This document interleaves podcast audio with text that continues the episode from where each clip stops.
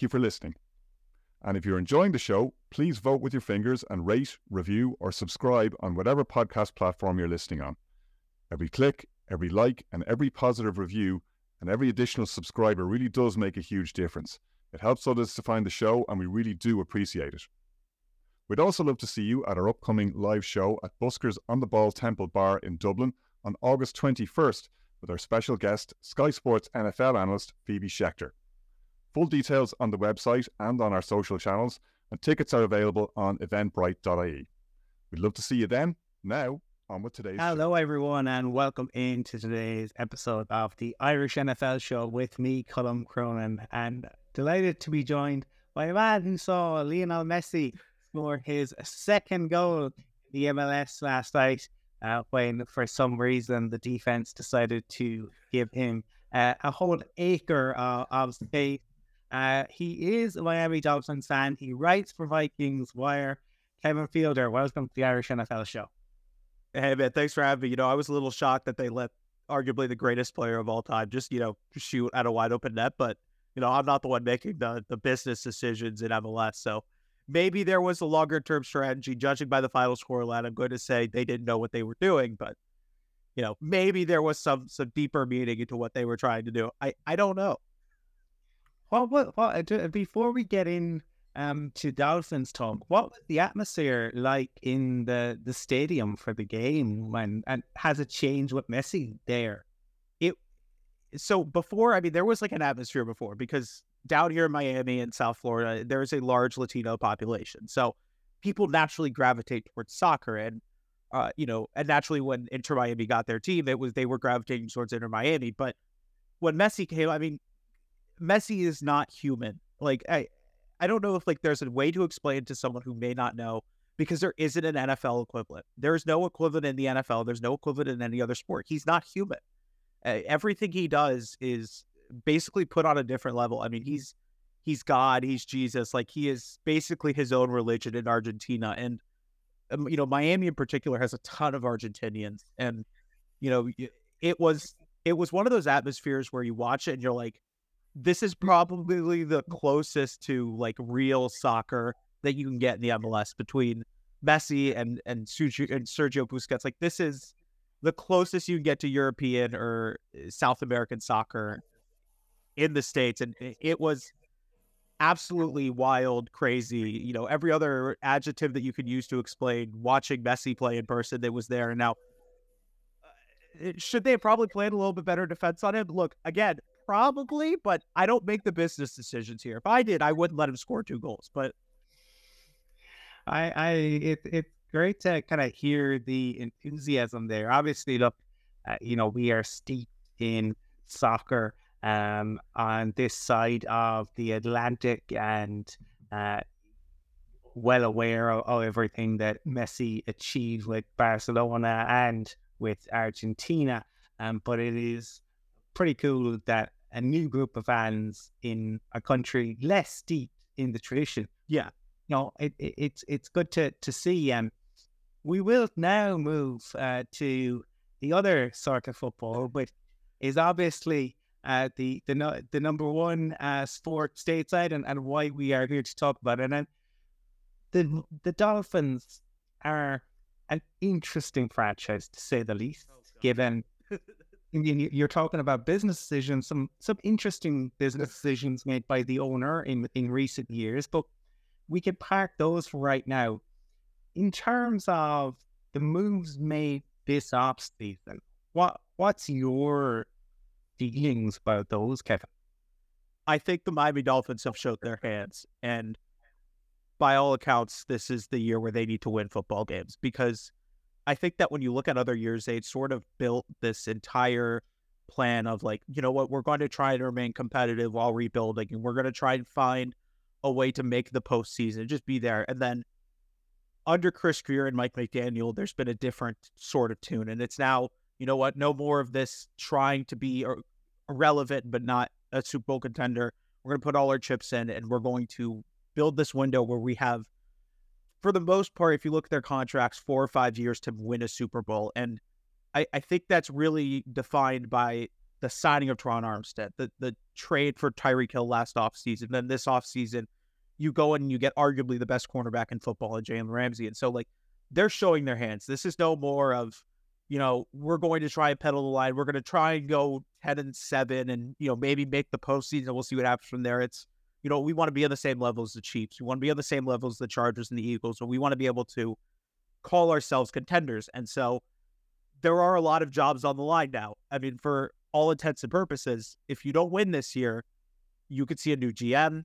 I, I don't think Mike McDaniel's job is safe if they don't win this year. And so, like, for the most part, there needs to be results now. And there is no more excuses. And if Tua is healthy, and by all accounts, he seems to be healthy. So there are no more excuses. There are no more trying to pedal the line and trying to finish with the 10 and 7. Eh, this is the year where they have to try and win 12, 13 games, try and get on that same level as the Bills, who, for the most part, outside of one game last year in the Miami Heat, has had their number and has basically been like a father to the, the Miami Dolphins for years now.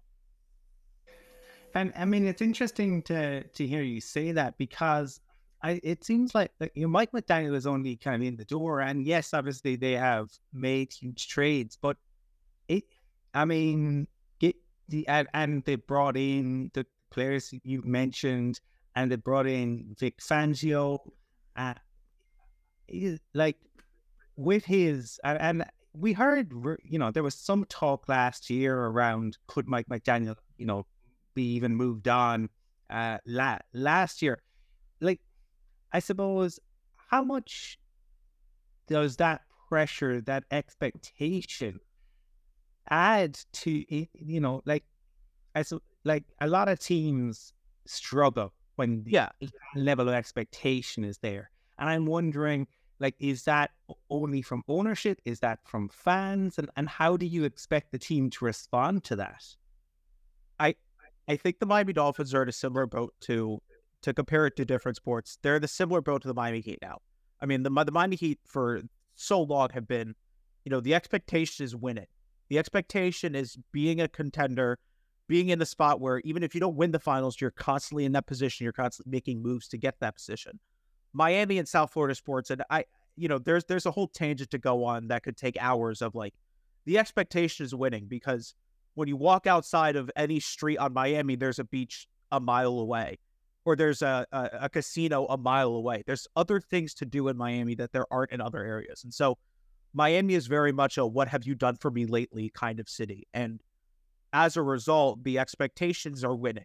And there is no, you know what, we're still going to support you if you go 5 and 12 in the NFL, or we're still going to support you if you win 20 games in the NBA. No, there's none of that in Miami. The expectation is winning. And so fans have placed that expectation. I think Stephen Ross has shown, uh, you know, without getting into the long list of things he probably shouldn't have done, uh, has shown that, you know, he wants a winning football team in Miami as well. And so, you know, I don't like, I'm not going to sit here and try to tell you that Mike McDaniels is getting fired because I don't think Mike McDaniels is getting fired. I think Miami's going to be competitive. But if they struggle and they fall flat on their face and they miss the postseason, I, I think that like realistically heads roll in the offseason. And when heads roll in the offseason, two guys, sometimes three, are the first to get lose their jobs, the general manager, the head coach, and the quarterback. And I I would say like if things don't go right this year, eh, you know, as a worst case floor like realist or like floor kind of scenario, the expectation is winning. And so that's why the fans, that's why the media, that's by everyone. And so as a result, I mean, I don't know if there's like a hotter seat in the AFC East than than Mike McDaniel's right now, or, or Mike McDaniel right now, because Sean McDermott's not getting fired. He's proven that he's good enough, and I think even if they miss the playoffs, he has built enough good grace in Buffalo. Uh, I think there would be riots if the Patriots fired Bill Belichick, and I think that there would be 29 to 31 teams lining up tonight if there was a firing in New England. And I, I think it's like Robert Saleh and Mike McDaniel are like two guys who in that division, if they don't win, someone's getting fired. And the problem now is can three teams from the AFC East make the postseason? Because if three teams don't make the postseason for the AFC East, I think we see firing in that division. Yeah, that way that is going to be interesting because there is a lot of pressure and expectation. And we did hear um, within the last couple of weeks reports that Bill Belichick seat is a little bit warm, which I, I give me a break.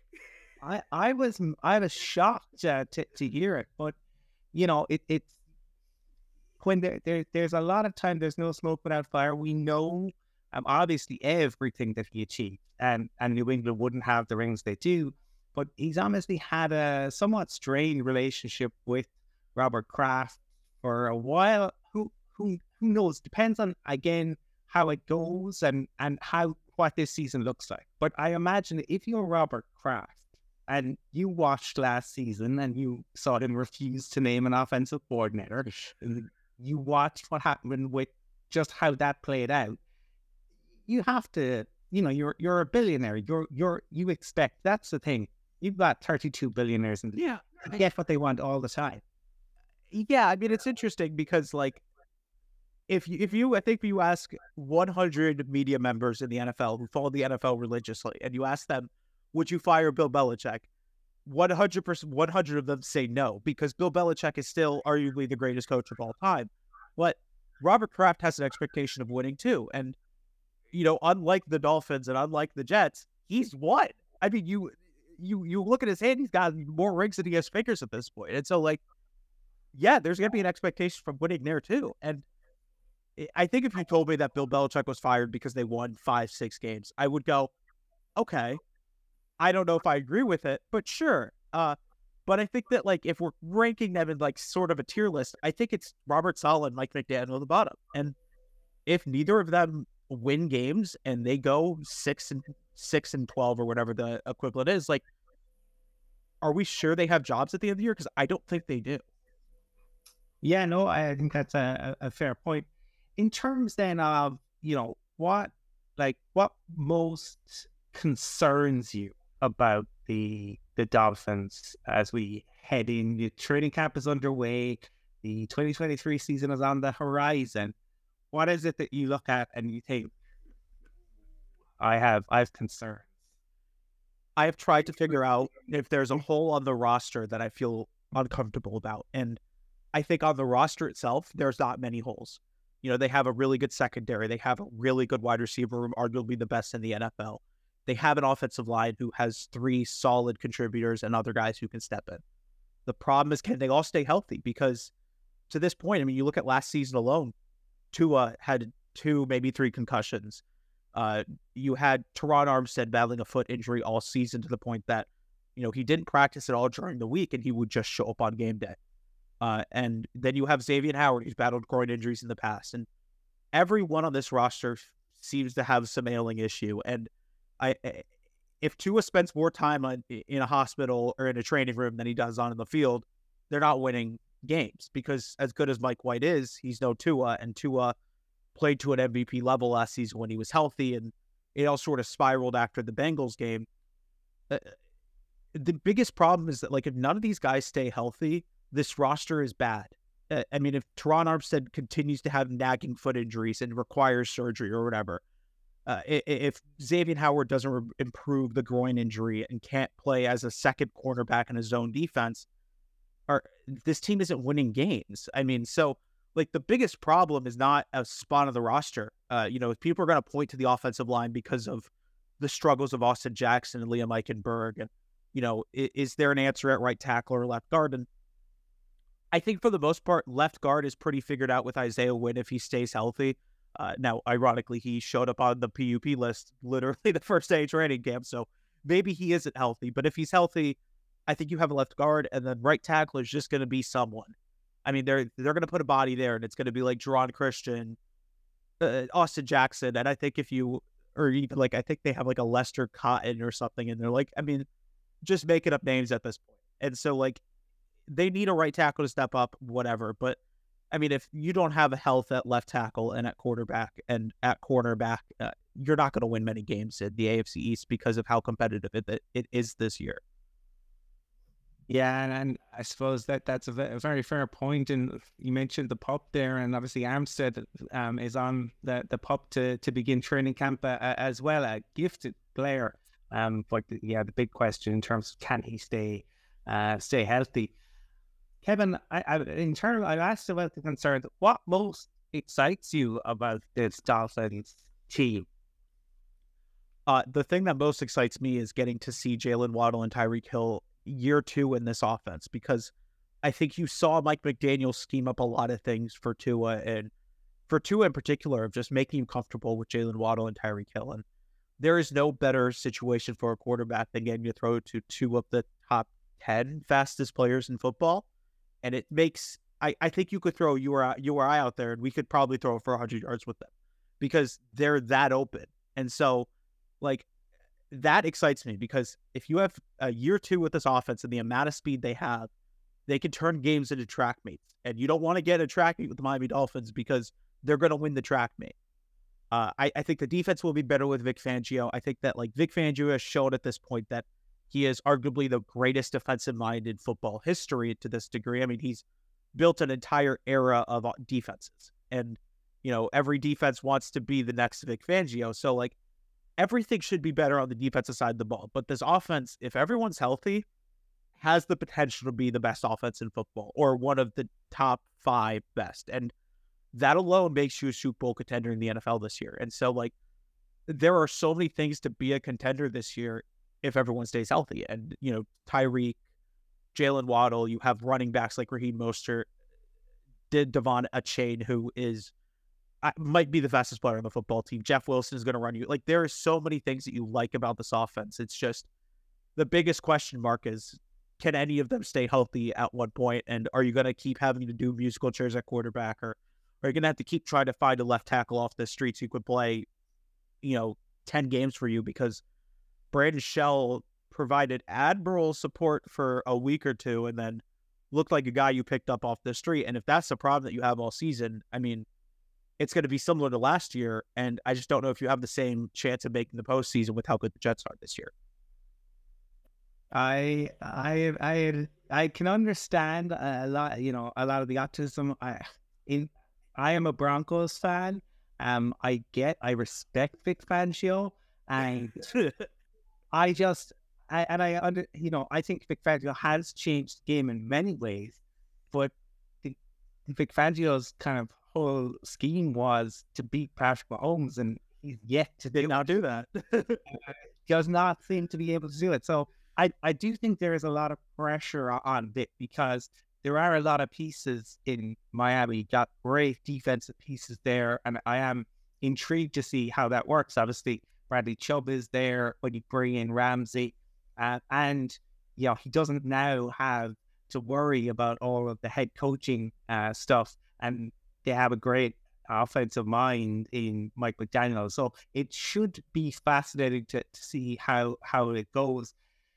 I I will say real quick, I think that like when we rank pressure on this football team, I don't know if there's more pressure than Vic Fangio because if he wants to be a head coach of the NFL again, the time's running out. I mean, his career has lasted this long and like at some point you're going to hang it up and if he wants to have that final run at being a head coach again, the success has to be there immediately because I don't know if you could sit here for 3 years and still become a head coach after that. And, and so like I think it for him personally, there's probably a ton of pressure of like, if I want to be a head coach again, I got to start winning now.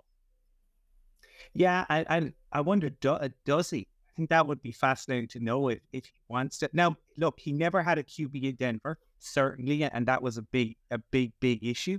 Um, but there were there were other situations that, let's say, as a head coach, I wonder would he want to put himself back in. The biggest problem in Denver was like if you're going to market yourself as the defensive mastermind, you can't be having embarrassing defensive performances when you got to win games against Patrick Mahomes because it's fine to say that you're a defensive mastermind and you can get away with a lot of things by being a good defense.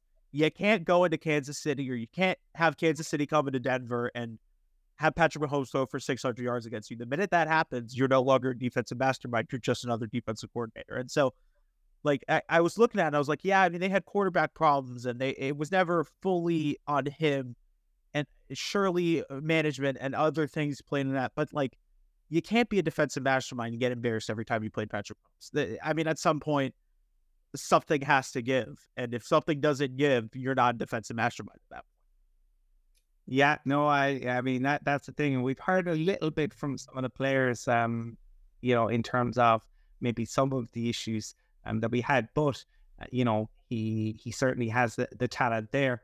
If we go, you know, now to kind of we we we talked the NFC East a little bit, but if we go wider than that, Kevin, in terms of you know things that intrigue you about the the NFL season on on the horizon what is it that you are you, you want to see? Is a, a player, coach, trade that's happened, something that you think could go be fantastic, something that you you know might watch um, behind your fingers because you think it could all fall apart.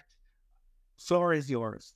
If I was being a devious mastermind, like the biggest question mark I have in the NFL right now is the Philadelphia Eagles have an incredibly talented roster. Before I, I say anything along the lines of like, the Eagles might be bad this year. Like, I don't want an entire Twitter mention of people going, oh, I think you're an idiot. But like, I think that when you lose your offensive coordinator, your defensive coordinator in an offseason, and to some degree you lose defensive pieces of a team that was really competitive last year, can you maintain that same success for a second year? And I think that like if they can't do that, then this is a completely different NFC because the NFC is wide open for the most part. I think that when you look at some of these teams the NFC, it's like Philadelphia, San Francisco, and then a whole bunch of question marks. And is it, uh, you know, or is Atlanta good? Is Carolina good? Is are are the Giants competitive again? Are the Dallas Cowboys finally going to be the Dallas Cowboy of expectations, or are they going to try and line up Zeke Elliott at center again? I, I don't know. Maybe maybe don't try the whole running back and center thing for another uh for another run around. But like I, I look at the NFC and I'm like, I have question marks about every single team in the NFC. I don't feel comfortable in saying that, like, just right now on what is it, July 26th, that like the Eagles are a Super Bowl favorite because you lose an offense coordinator and a defensive coordinator. And whether the offensive coordinator was calling plays is a completely different argument because, you know, Nick Sirianni is an offensive minded coach in his own right. But when you lose two coordinators, there's giant question marks. Uh, and then I think the other thing that I'm really interested to see how it all works out is as a Broncos fan, I'm really interested to see how the AFC West works out because you have uh, Patrick Mahomes and look, the Chiefs are going to be good. I don't need to sit here and try and pretend like the Chiefs won't be good. But then you have the Chargers who are coming off the back of a 27 nothing blown lead in the in the first round to the Jaguars, and you have the Raiders who, quite frankly, I couldn't name half their roster at this point. I think if you if you told me I had to. And then you have the Broncos who are this interesting case of Russell Wilson. Is can he go back to return to any sort of form that he had in Seattle? Sean Payton, like this is a very interesting Broncos team. And that's why, like, I think when you try and put together a playoff picture in the AFC, it's so confusing because you have your division winners. And I think that like we all sort of agree that it's going to probably be the the Bills, the Chiefs, the Jaguars, and someone from the uh from the North, and then you have a whole bunch of question marks with the wild card teams. And like, I think going back to the Dolphins, like I think they're probably a very solid wild card lock. I think similar about the Jets. I think the Jets, if Aaron Rodgers doesn't want to go into a darkness retreat again, he should probably start trying to win a playoff game. Uh, but like, I think that there's just so many question marks in the AFC, and it's like basically at some point it becomes flipping a coin of who you think can be the most competitive team and I could sit here. I think you could sit here for hours and try and sit to like talk yourself into any one of those teams, and you could give me a team, and I could talk myself into thinking that they're a playoff team. But like, I think the NFC and the AFC, the, the playoff picture is wide open, and all it takes is one quarterback having this insane season, or one head coach playing, you know, coaching out of his mind, and instead of having a, a you know the the Packers at five and eleven or five and twelve, you have the Packers winning a playoff game because like there's so much uncertainty in the NFL this year, and to the same degree of like the parity hadn't been great because Tom Brady wanted to make everyone remember who Tom Brady was. Uh, you finally have the parity of Tom Brady's no longer in the NFL. He can't hurt us anymore. We don't have to worry about him. Uh, and then you have to worry about Patrick Mahomes. But like Eh, Eh, eh, there's so much parity and like I think that there are probably like 5 to 10 teams that could realistically win a Super Bowl this year or at least be in the Super Bowl come come February. Yeah, I think fair fair points, but for me, as long as Andy Reid and Patrick Mahomes are there, they start as favorites, and, and then we go from there. Yeah, um, like I, I think it is still like they start at favorites, and I'm not going to sit here and try and tell you they're not the Super Bowl favorites because I've tried that before. I got proven an idiot two weeks into the season, but like it's not the same as like Tom Brady, where it was just like, all right, guys, Tom Brady's going to be the Super Bowl. Who's joining him? Because Tom Brady, look, as a Dolphins fan, that man can't hurt me anymore. He is not real anymore. He is no longer a thing that can hurt me and my and, and my feelings on a Sunday. But like Patrick Mahomes is probably going to be in the AFC Championship game. It's a matter of who's joining him. And I would love to see personally give me Burrow and Tua or me Burrow and Mahomes one more time because I want to see them try and throw it out.